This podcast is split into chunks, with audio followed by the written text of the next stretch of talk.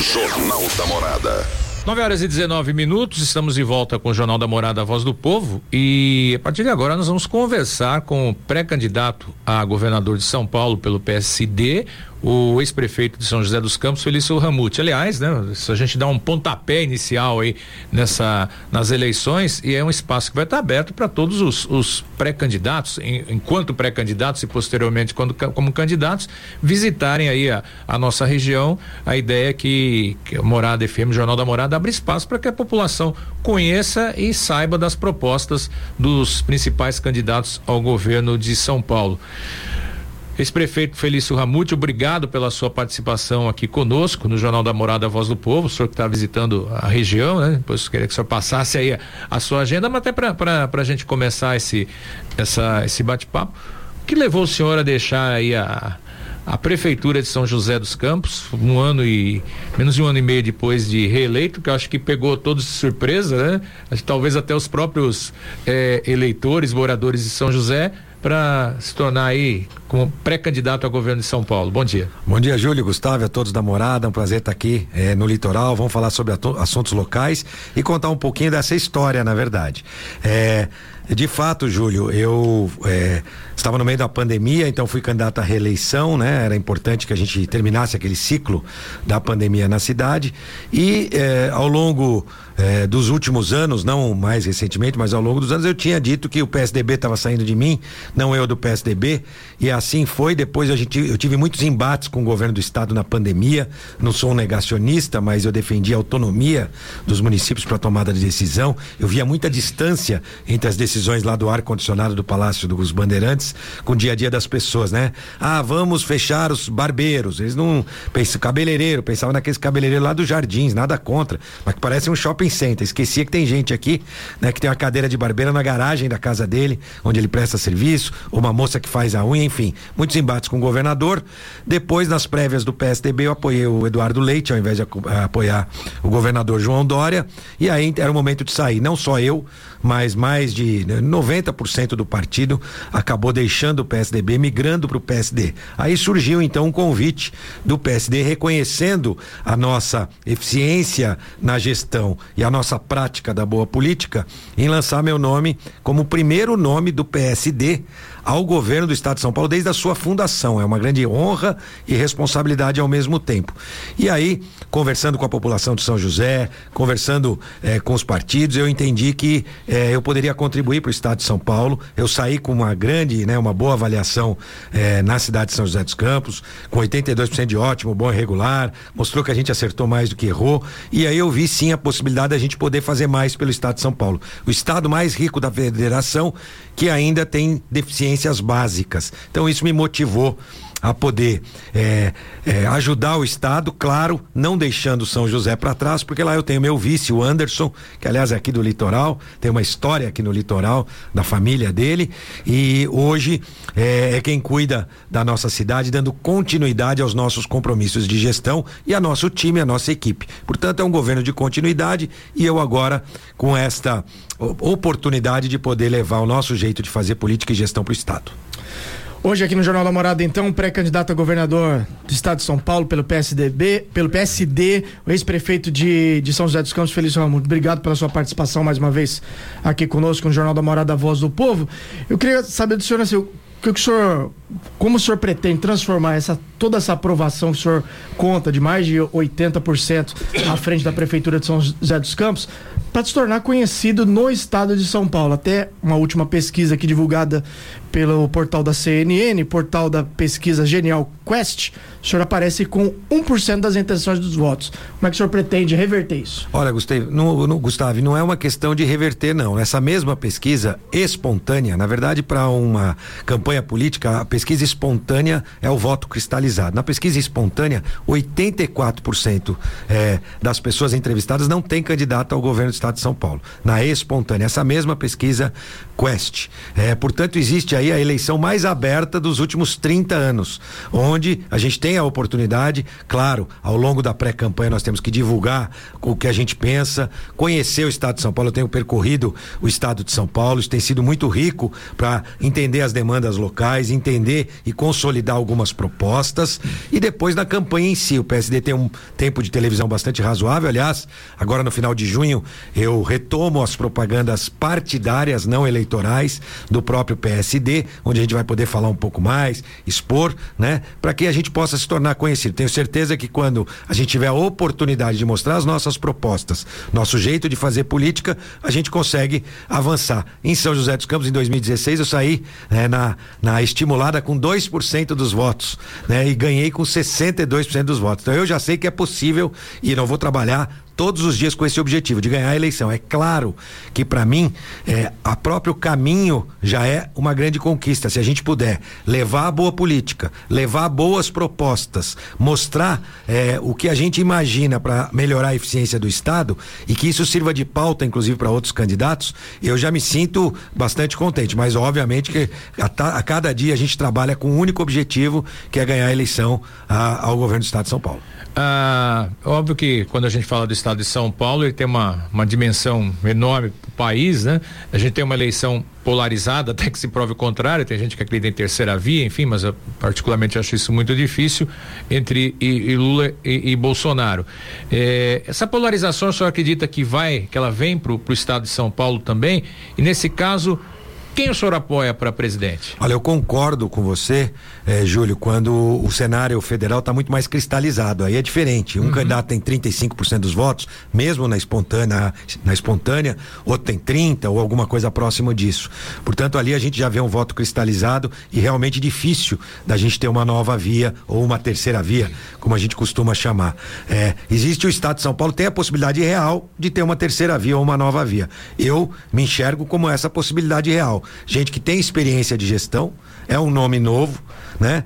Ah, já tem comprovado a prática da boa política e da boa gestão. E claro, ao longo da pré-campanha e campanha, nós vamos mostrar as propostas eh, para o governo. Então eu acredito que no estado de São Paulo fica claro a possibilidade de um candidato que não é apoiado pelo Lula, não é apoiado pelo Bolsonaro, não é apoiado pelo governador João Dória e que tem experiência eh, de gestão. Então eu me entendo como uma grande via para que o estado de São Paulo. É claro que a gente só tem que combinar isso com o eleitor, né? Mas aí ao longo da campanha eh, eles vão entender como eu penso, como eu faço política e gestão e as nossas propostas, eu não tenho dúvida que a gente vai conseguir conquistar cada vez mais pessoas e trabalhar para que a gente tenha essa possibilidade de se tornar candidato o, o governador do estado de São Paulo. São José dos Campos é conhecida como uma cidade da tecnologia, né? Tem inclusive o seu parque tecnológico, está na sua administração, eh, dados divulgados aí que mais de 50 empresas inovadoras se instalaram aí na cidade. O senhor acredita que essa talvez seja aí o futuro até para a questão da geração de emprego no estado de São Paulo? Olha, são muitos exemplos, alguns exemplos de eh, que nós já conseguimos realizar e que nós vamos falar aqui quando estiver falando da região, alguns modelos que a gente pode exportar para o estado do que a gente conseguiu fazer lá. Acabamos de receber a certificação de cidade inteligente. E a parte que eu mais gosto, Gustavo, é justamente da última partinha da palavra cidade inteligente, a palavra gente, porque a cidade que foi reconhecida como uma cidade que cuida da sua gente, cuida das pessoas, com tecnologia, com inovação, mas para prestar melhor serviços para o cidadão. A gente consegue reverter o, os impostos pagos por cada um em serviços. Claro, não existe cidade perfeita, é uma certificação internacional. Só 79 cidades no mundo têm essa certificação e não é título ou um prêmio, não. É uma certificação baseada nas normas ISO, na verdade, não uma, três normas ISO, ISO 37, 120, 122, 123, que reconhece a cidade como sustentável, resiliente e com qualidade qualidade de vida. Então esse diagnóstico e essa certificação também representa muito e mostra na prática aquilo que a gente conseguiu fazer ao longo dos anos. Queria até passar para alguns temas regionais, mas antes queria, cara, é, é, São José dos Campos tem como referência o COI, né? E segurança é sempre um problema é, no estado e óbvio que na, na, nossa região, litoral norte, né, Remy Vale, enfim. É, senhor eleito governador, o que o senhor pretende fazer para melhorar a segurança no, no estado e falando especificamente da região? Falta estrutura, né? Faltam policiais militares, faltam policiais civis.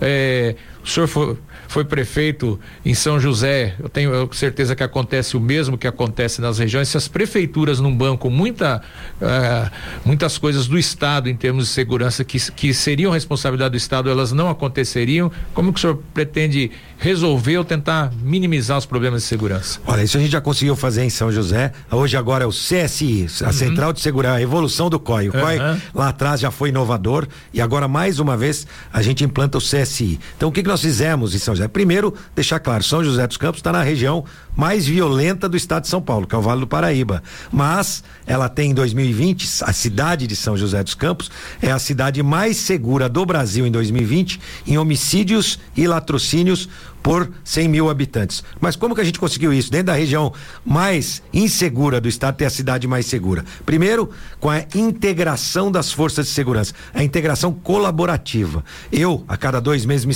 sentava com as forças de segurança, Polícia Civil, Polícia Militar, Polícia Rodoviária Federal, Polícia Federal, Rodoviária Estadual, Guarda Civil Municipal, Defesa Civil, Polícia Científica, todos juntos, deixando as vaidades de lado e eh, em conjunto trabalhando para melhorar o dia a dia do cidadão. Imagina Imagina vocês, uma cidade de 750 mil habitantes, onde o comandante da polícia militar não conhecia o delegado seccional. Então era hora da gente é, criar essa integração né, de várias formas e fazer com que isso pudesse melhorar o serviço. Segundo, tecnologia. Mil câmeras, aí sim, com inteligência, reconhecimento facial, portal eletrônico de segurança. São José lê 3 milhões de placas todos os dias, né? Rastreando veículos, conseguindo acompanhar diversos tipos, tipos de crime. Além, claro, no caso de São José, nós investimos muito na infraestrutura da Guarda Civil Municipal, carros elétricos, a primeira guarda a ter carros 100% elétricos, armas Glock, nós somos a primeira cidade do Brasil a importar diretamente da fábrica armas Glock para os nossos guardas civis municipais. Mas como fazer no estado? Primeiro, 30 mil câmeras pelo estado, esse é o nosso compromisso. Câmeras com inteligências operadas em conjunto pelos, com os municípios. Integrar, fazer com que a gente, aquilo que a gente fez em São José da integração, aconteça nas, nas cidades estimular que isso aconteça. Valorizar ah, ah, os homens e mulheres das forças de segurança, primeiro com o salário melhor de entrada. O salário, nós vamos depois divulgar qual será o salário que nós vamos conseguir atingir para a entrada dos policiais civis e militares nas forças de segurança, aqueles que prestam o concurso, os recém-concursados, e a Polícia Civil, investimento em infraestrutura. Está sucateada a Polícia Civil, nós vimos Campo Jordão, uma delegacia funciona é num trailer, São José, o primeiro DP é uma vergonha, não, não é totalmente totalmente fora da realidade da cidade, o que a gente vê no primeiro DP. Delegado tem que fazer vaquinha para poder reformar a delegacia. Isso no estado mais rico da federação, que anunciou aí 52 bilhões de superávit, né? E a gente tem essas faltas básicas aí na numa área tão importante. É incrível, Júlio. Eu tenho andado pelo estado e até as cidades menores hoje, segurança passou a ser uma das principais preocupações. Antes tinha saúde, emprego, mas segurança agora em muitas cidades é a primeira preocupação do cidadão. A gente segue aqui com a entrevista com o pré-candidato do PSD pelo, a governador do estado, Felício Ramute, ex-prefeito de São José dos Campos. Queria agora entrar em alguns temas aqui da nossa região, falar sobre Porto de São Sebastião e não tem como falar do Porto sem falar do novo contorno, uma obra que ficou três anos parada, agora recentemente retomada e que ainda precisa de uma discussão do acesso ao Porto São Sebastião. E o Porto passa por um processo de desestatização. O governo federal discute. O que, o senhor pensa em relação ao setor portuário aqui, específico, de São Sebastião? É, primeiro contorno, né, pela, pelo que a gente vê pela imprensa, 2025, né, falam final de 2024, na verdade 2025, né, essa obra complementar que foi transferida para concessionária, né, depois de ficar parada por muitos anos. Bom, é, em relação ao Porto, existem alguns erros básicos. Primeiro, eu acabei de falar sobre integração, né? Eu costumo dizer a gente nasce dependente, depende dos pais até para se alimentar. Depois, quando adultos, achamos que nos tornamos independentes. É um grande erro. Somos todos interdependentes, inclusive os órgãos da fé. A grande questão é um governador se achar, né, o todo-poderoso, é, ou um prefeito se achar o todo-poderoso. Ações integradas farão toda a diferença. E é isso que eu vejo que tem acontecido aqui. Primeiro o Porto, que envolve, envolvia governo estadual e governo federal. O governo estadual cometeu um erro é, enorme, lavou as mãos, né? Lavou as mãos e passou o bastão para o governo federal, para que eles pudessem resolver. O BNDES fez um estudo furado, com muitas falhas. Uma delas, inclusive, é a perspectiva de aumento de faturamento de ao longo de 25 anos, de 28 milhões, chegar em 33 milhões o faturamento. Isso é pífio, né? Não é isso que a população de São Paulo deseja para o Porto de São Sebastião. A gente quer ver um posto pujante, um porto pujante, é, gerando mais emprego, gerando mais renda e mais impostos também, né? O governo vive de impostos. Importante que isso seja feito. Então ali é um erro grave, na minha opinião. É, eu já sei que foi adiado, né, o leilão para dezembro, né? E como é, governador eleito, se eu tiver a confiança, obviamente, da população do estado de São Paulo, primeira coisa que eu vou fazer é solicitar o retorno do Porto para o Estado de São Paulo, com um objetivo: fazer um estudo, uma PMI, e aí eu falei um pouquinho de São José, tem tudo a ver. O que aconteceu em São José no aeroporto? Se me permite, eu vou fazer uma parte para chegar no porto, né? Aquilo que eu já fiz e aquilo que eu sou capaz de fazer por conta do que eu já fiz. O aeroporto era federal, infraero. Eu insistia de que nós teríamos que ter o aeroporto sob o nosso domínio e conseguiu o aeroporto do governo federal. O governo federal passou o aeroporto para o município. em um ano eu fiz uma concessão de um aeroporto que começa com uma PMI, que é uma manifestação de interesse para se fazer um projeto de concessão perto de quem está usando o porto, que é a cidade de São Sebastião, é a região. Quando fica no estado, fica no governo federal, tá todo mundo muito distante do dia a dia das pessoas, de quem tá ali e conhece o problema. É claro que sempre vai haver um grupo que vai puxar para um lado, outro grupo que vai puxar, mas isso é natural. Por isso que existe a política, né? É para escutar todos e, e trilhar um caminho com boa técnica. Então eu sou a favor, assim como eu fiz em São José, que eu é, tomei, vamos chamar assim, o aeroporto para si e fiz a concessão, eu defendo que o Estado, mais uma vez, receba o aeroporto e o meu compromisso é fazer o que eu fiz com o aeroporto. É assumir o porto e fazer uma concessão que possa adequar aos interesses da cidade, da região, dos portuários, em conjunto. Um edital colaborativo através, inclusive, de um plano de investimentos. Imagina vocês que o atual edital não põe um centavo sequer para investimento no porto. Eu costumo também dizer, Gustavo e Júlio, que o ótimo é inimigo do bom. Não adianta a gente também querer fazer um projeto faraônico é, para o Porto de São Sebastião, isso nunca consegui ser alcançado. Eu sei que antigamente já tinha um, um projeto gigantesco que também nunca ia se tornar realidade. Então a gente precisa fazer um projeto adequado que preveja investimentos, aliás, né? Todos esses investimentos na Tamoio, no contorno, tem como principal motivo o porto, né? Porque o pessoal diz que não é para o pessoal descer para a praia para passear. As obras vão terminar primeiro que, o, que o, uma eventual ampliação é, do porto. E aí, todo esse investimento para um porto que não está previsto um centavo sequer de investimento. Então, é, é uma situação errada, uma análise completamente equivocada, seja do governo federal, é, ao fazer o seu estudo, ou do governo estadual lavar as mãos. Eu, como governador, vou chamar para mim de novo essa responsabilidade e vou fazer uma concessão, sim, preservando a autoridade portuária, discutindo com as pessoas, porque é possível você é, manter o poder de polícia, mas ter uma administração, mas o modelo a gente vai criar no tempo. A primeira ação é eleito, já como governador eleito, se eu tiver essa confiança eh, do Estado de São Paulo, chamar para si a responsabilidade do Porto e, em conjunto eh, com todos que atuam no Porto, poder criar um edital e uma PMI, assim como eu fiz. O que, que é a PMI? Você faz o projeto, a empresa que faz, as empresas que fazem o projeto fazem no risco. O melhor projeto é escolhido, licitada a concessão e quem ganha a concessão paga para a empresa o projeto. Ou seja, a gente não gastou um centavo para conceder o aeroporto eh, lá de São José dos Campos e é assim que a gente pretende fazer no estado, que tem muito mais capacidade técnica para em conjunto com a população da região, de São Sebastião, os trabalhadores, criar um projeto execuível, ou seja, capaz de ser realizado e que prevê o porto em, em ascensão e não esse porto estagnado que está previsto eh, nesse modelo de concessão atual. Qual a sua proposta para travessia por balsas entre São Sebastião e Ilhabela? O serviço estava sofrível na gestão passada do estado, a gente tem que admitir que melhorou, melhorou, um melhorou deu uma boa melhora e, e, tem uma proposta de privatização, mas qual que é a sua proposta para travessia por balsas? Legal, vou falar também, primeiro dizer uma coisa sobre o porto, que também é muito importante.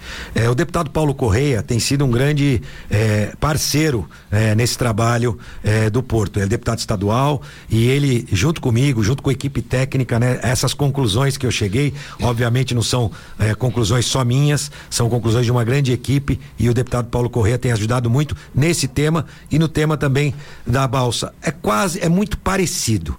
O primeiro, botaram a, a, todas as travessias num grande pacotão um erro. Cada cidade, cada travessia tem uma característica completamente diferente. Né? Agora vamos falar da de Ilhabela especificamente. Né? Olha só, só interrompendo é. o senhor, o prefeito de Ilhabela, Toninho Colucci, disse que se quiser municipalizar, pode dar para ele que ele administra. Então, então é, é, é, aí eu vou dizer qual é a minha proposta como governador. Tenho certeza é, que o, o, Toninho vai ver com bons olhos essa nossa proposta também. É, hoje, se possível, eu vou estar até com ele, ele vai conhecer a proposta aqui primeiro através de vocês pela rádio. Mas eu já tive a oportunidade de conversar sobre esse tema e tenho acompanhado, inclusive, é, o Toninho sempre defendendo, né? É, essa questão da importância da Ilha Bela ter voz, né? Tudo foi colocado num grande pacotão e Ilha Bela mais uma vez ficou sem voz. É, a, é o distanciamento do governo estadual das cidades, né? É um governo muito distante. Isso eu não estou falando porque eu sou candidato. Lá em abril de 20, eu fiz um artigo no Vale, no começo da pandemia, que dizia um governo longe das pessoas, um governo de tecnocratas, né? Às vezes gente formada nas melhores universidades do mundo, os secretários, gente com capacidade técnica incrível, mas com muita dificuldade de conhecer o dia a dia das pessoas, da cidade. Então, no caso da, da, da travessia, o que eu defendo? Defendo que se pode até se conceder para o município para que ele faça a concessão. Né? O Estado passa para o município individualmente, aqueles municípios que queiram, porque ele a Bela quer. E eu vou explicar por quê. É muito simples. O Toninho, por exemplo, pode criar um pacote especial de benefício para quem é morador de Ilhabela a cidade bancando essa travessia. Por que não? Isso tem que estar tá num edital, num edital com a cara de Ilhabela, que melhore o serviço, pode ter um serviço VIP, pode ter um monte de coisa que Ilhabela pode ter de interesse. E só tem uma pessoa que conhece isso, o cidadão de Ilhabela. Por isso, eh, eu sou a favor até de transferir com a garantia de que se conceda. É, eu fui prefeito, eu sei, é muito difícil é, você ter algo municipalizado, quebra um parafuso ali de uma balsa, para você conseguir comprar o parafuso, você tem que fazer uma licitação. Então, na minha opinião, a eficiência do serviço se dará pela iniciativa privada, mas com a gestão do município. O Estado abre mão da gestão, deixa o município gerir e faz uma concessão. E o Estado ainda pode ajudar, tecnicamente, com seu corpo jurídico, pode ajudar o município. Então eu defendo, sim, que o município tenha a gestão da travessia é, feita pela iniciativa privada. Tá ainda falando, já que a gente está falando dos modais de transporte, falar de estradas, né? A gente tem ainda algumas estradas que necessitam investimentos aqui na nossa região. Uma delas é Oswaldo Cruz, constantemente tem muitos acidentes, especialmente no período de, de temporada de verão, e a outra é a SP55, sorveio por ela agora de Caraguá para cá, deve ter notado a situação que está a rodovia. Inclusive tem um trecho dessa rodovia que já passa por obras do governo federal, mas aí já na, na Rio Santos, em Ubatuba o senhor pensa em relação às estradas aqui, especialmente essas de acesso à nossa região? Olha, primeiro, né, a recente grande conquista que foi tão importante, apesar de demorada, chegou, né? Da Tamoios, desci agora pela Estrada Velha, vou subir pela primeira vez pela nova aí, né? Ainda não tive essa oportunidade, mas de fato a gente tem, é, até eu tenho a oportunidade, eu brinco que eu tenho a melhor casa de praia do mundo, sabe qual é, Júlio? Sabe qual é, Gustavo? É a casa do sogro. Ela não ah, dá despesa, é né? Verdade. Não paga IPTU, é né? E meu sogro tem uma casa ali em Caraguá, na Costa Verde, né? E aí sempre também, né, acabo transitando por ali. E de fato, ela tem muitos trechos e ali tem os, os conflitos entre o que é do município e o que é do estado. Em São José a gente também tem a Estrada Velha lá, está no meio de uma grande avenida onde as faixas centrais, né, inclusive a gente pede a gestão. De repente os municípios poderiam assumir a manutenção. Até inclusive o Júlio citou a questão da balsa, em Caraguá, o prefeito de Caraguá já por algumas vezes propôs a municipalização desse trecho entre Caraguá e São Sebastião. O que eu, eu acho pedia que, que entregasse Isso. zerada. É a mesma coisa que eu Essa mim, é a vantagem de ter eu... sido prefeito, é. né? É, a gente entende exatamente. Faça um projeto, entrega bem feito e entrega a chave para o município. E o município passa a ter manutenção. E o Estado não abre mão disso. E é uma grande. Eu acho que é muito mais burocrático do que lógico. Porque é tão lógico que o município vai fazer essa manutenção. E se não fizer, o problema é do prefeito. Aliás, essa turma já reclama com o prefeito. Nem sabe que é do, o que, que é do Estado, o que, que é. Ainda mais aqui que tudo se confunde, né? Eu estou numa rodovia estadual estadual, federal, né? Fica aquela confusão na cabeça do cidadão e, e, o prefeito leva a culpa sempre. Então, eu defendo sim que a gente consiga fazer a obra de manutenção, recapeamento aonde for necessário e entregue as chaves para aí sim cada um assumir o seu trecho, seja ah, aqui em Caraguá, lá em Ilhabela que vocês estão comentando, Ubatuba e agora eh, vale lembrar um, na minha opinião, eh, um erro do governo federal é que essa subsídio cruzado da Dutra para fazer o trecho do Rio, né? Ligando até Angra, né? É um subsídio cruzado, porque quem vai usar a Dutra é que vai pagar, né? Para transformar a Angra na Cancún, foi o presidente que, que desejou isso, mas quem está pagando é quem usa a Dutra, é isso que eu não concordo muito. Eu acho que se existe essa necessidade, quem usa tem que pagar pelo, pela, por aquele benefício que ele imagina que retorne para ele. A gente está com o nosso tempo esgotado, mas eu não queria deixar de tocar num tema que é importante para o litoral norte. Eu queria que o senhor resumisse aí sua proposta para o turismo. Hoje o litoral norte tem o circuito litoral norte que está tá estabelecido, participa de feiras, divulga a região. O estado de São Paulo nunca, vamos dizer assim, se preocupou muito com a questão turismo, mas ela é fundamental para o litoral norte e principalmente para combater a sazonalidade. De dezembro, novembro, março, tudo tudo tranquilo, mas de março a outubro a coisa é mais complicada. Rapidamente, o que, que o é. senhor pensa sobre o Eu acho que passa por divulgação, né? Uma forte divulgação do Estado, da dos municípios também. O turismo é uma, uma economia é, ambientalmente correta, sofreu muito na pandemia, nem preciso dizer, né? Aqueles que sobreviveram estão de parabéns, tiveram aí, é, de fato, um momento de muita resiliência ao longo da pandemia. A divulgação, eu acho que deve existir qualificação de mão de obra, porque também a gente sabe que nesse momento falta mão de obra, seja seja para bares, restaurantes, setor hoteleiro. É incrível, tem setores que estão sobrando mão de obra, mão de obra qualificada, né? Que eu estou querendo dizer. Então acho que precisa haver um treinamento e uma divulgação maior do Estado em relação ao turismo, não só dessa região, mas o Estado tem muitos, muitos locais que merecem um apoio eh, na divulgação para as cidades do turismo regional.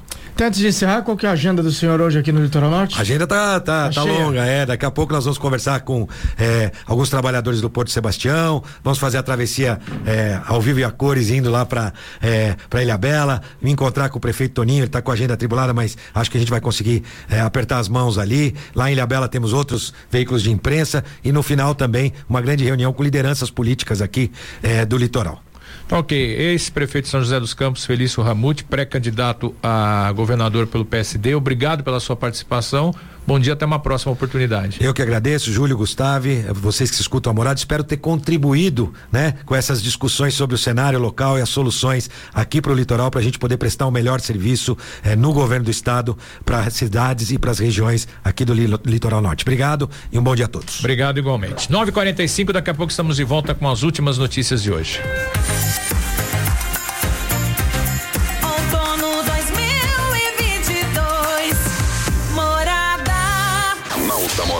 A liderança em jornalismo. 950. Hoje é sexta-feira, dia de agenda cultural e o Weber de Carvalho traz os destaques pra gente. E já estamos de volta aqui no Jornal da Morada e hoje é sexta-feira, é dia de saber o que tem de melhor para fazer na agenda cultural neste final de semana. E a gente começa por meio da Fundac aqui de Caraguatatuba que organiza uma grande agenda cultural neste final de semana, que passa por apresentação musical infantil, stand-up e muito rock nacional. A programação começa nesta sexta-feira, dia 13, às 20 horas, com a apresentação musical do tributo aos anos 80, no auditório Maristela de Oliveira, que promete celebrar em grande estilo a década de ouro do rock brasileiro. Apresentado pela banda Radar 80, o tributo vai além de somente proporcionar entretenimento, e ele tem como proposta promover uma experiência única a todos que queiram estar presentes, através de uma verdadeira viagem de volta ao passado, com intervenção teatral e exposição completa de objetos dos anos 80. O show promete mexer com a imaginação de uns e lembranças de outros. Os ingressos para o show podem ser adquiridos antecipadamente pelo valor de 15 reais, através do telefone 997775355 ou no dia da apresentação, com uma hora de antecedência ao início do espetáculo. No sábado, dia 14, o stand-up Irmã Selma é atração do Teatro Mário Covas, com sessão às 20 horas. O espetáculo reúne inesquecíveis personagens criados pelo ator Otávio Mendes, como Mônica Goldstein, uma apresentadora de um programa sensacionalista. O ex-gay, um cara que mudou de vez, e a Maria Botânica, atriz e cantora, além da freira, humorista, que dá o nome ao show. Os ingressos para a apresentação podem ser adquiridas por 60 reais a inteira e 30 reais a meia, através das bilheterias Express ou Simpra, ou então na bilheteria do próprio Teatro Mário Covas, uma hora antes do início da apresentação. Ainda no sábado, aqueles que estiverem no centro podem conferir a exposição Percurso do grupo Ubundu Caraguá Ceramistas, em exibição no Museu de Arte e Cultura de Caraguatatuba, o MAC. A avistação é gratuita e pode ser feita das 12 às 17 horas, dividida em três partes: projeto Tupim Guarani, sonoridade ancestral e pequenos grandes insetos. A exposição tem como proposta aprimorar os afazeres em cerâmica na cidade de Caraguatatuba. E no domingo, dia 15, às 16 horas, a magia toma conta dos palcos do Teatro Mário Covas, com a apresentação do espetáculo Encanto Família Madrigal, superprodução inspirada no filme Encanto, da Disney, que traz a história dos Madrigal uma família que vive escondida nas montanhas da Colômbia, em uma casa mágica numa cidade vibrante, em um lugar maravilhoso conhecido como Encanto. Os ingressos para a peça podem ser adquiridos através também da bilheteria express.com.br ou na livraria Mar de Letras, no Caraguá Praia Shopping por 60 reais a inteira e 30 reais a meia entrada.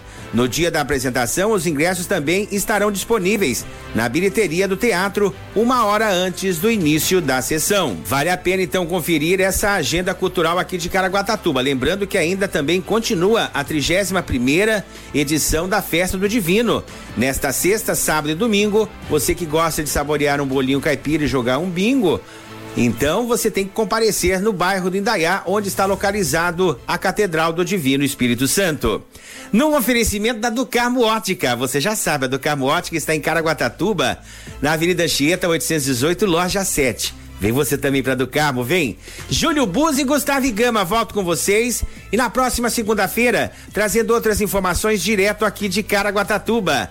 Um ótimo final de semana para vocês aí no estúdio, para os nossos ouvintes e também os internautas. De Caraguatatuba, o Elber de Carvalho para o Jornal da Morada. Valeu, Elber 955, rapidinho. A gente já falou bastante ontem disso. O Festival Todas as Danças prossegue até domingo em São Sebastião, reunindo em mais de 600 bailarinos e 40 grupos. Acontece na Rua da Praia, na estrutura montada na, na Rua da Praia. Você troca o ingresso por um quilo de alimento não perecível. E Ilha Bela segue a semana da cultura caiçara. Destaque para a Congada de São Benedito. Hoje às 5 da tarde tem o levantamento do mastro de São Benedito, 5 da tarde em frente à igreja matriz. Depois tem a continuação do trido e show com bandas locais. E amanhã, destaque, uh, durante todo o dia, amanhã e domingo, as apresentações da Congada. E amanhã destaque para o show musical com o sambista Dudu Nobre.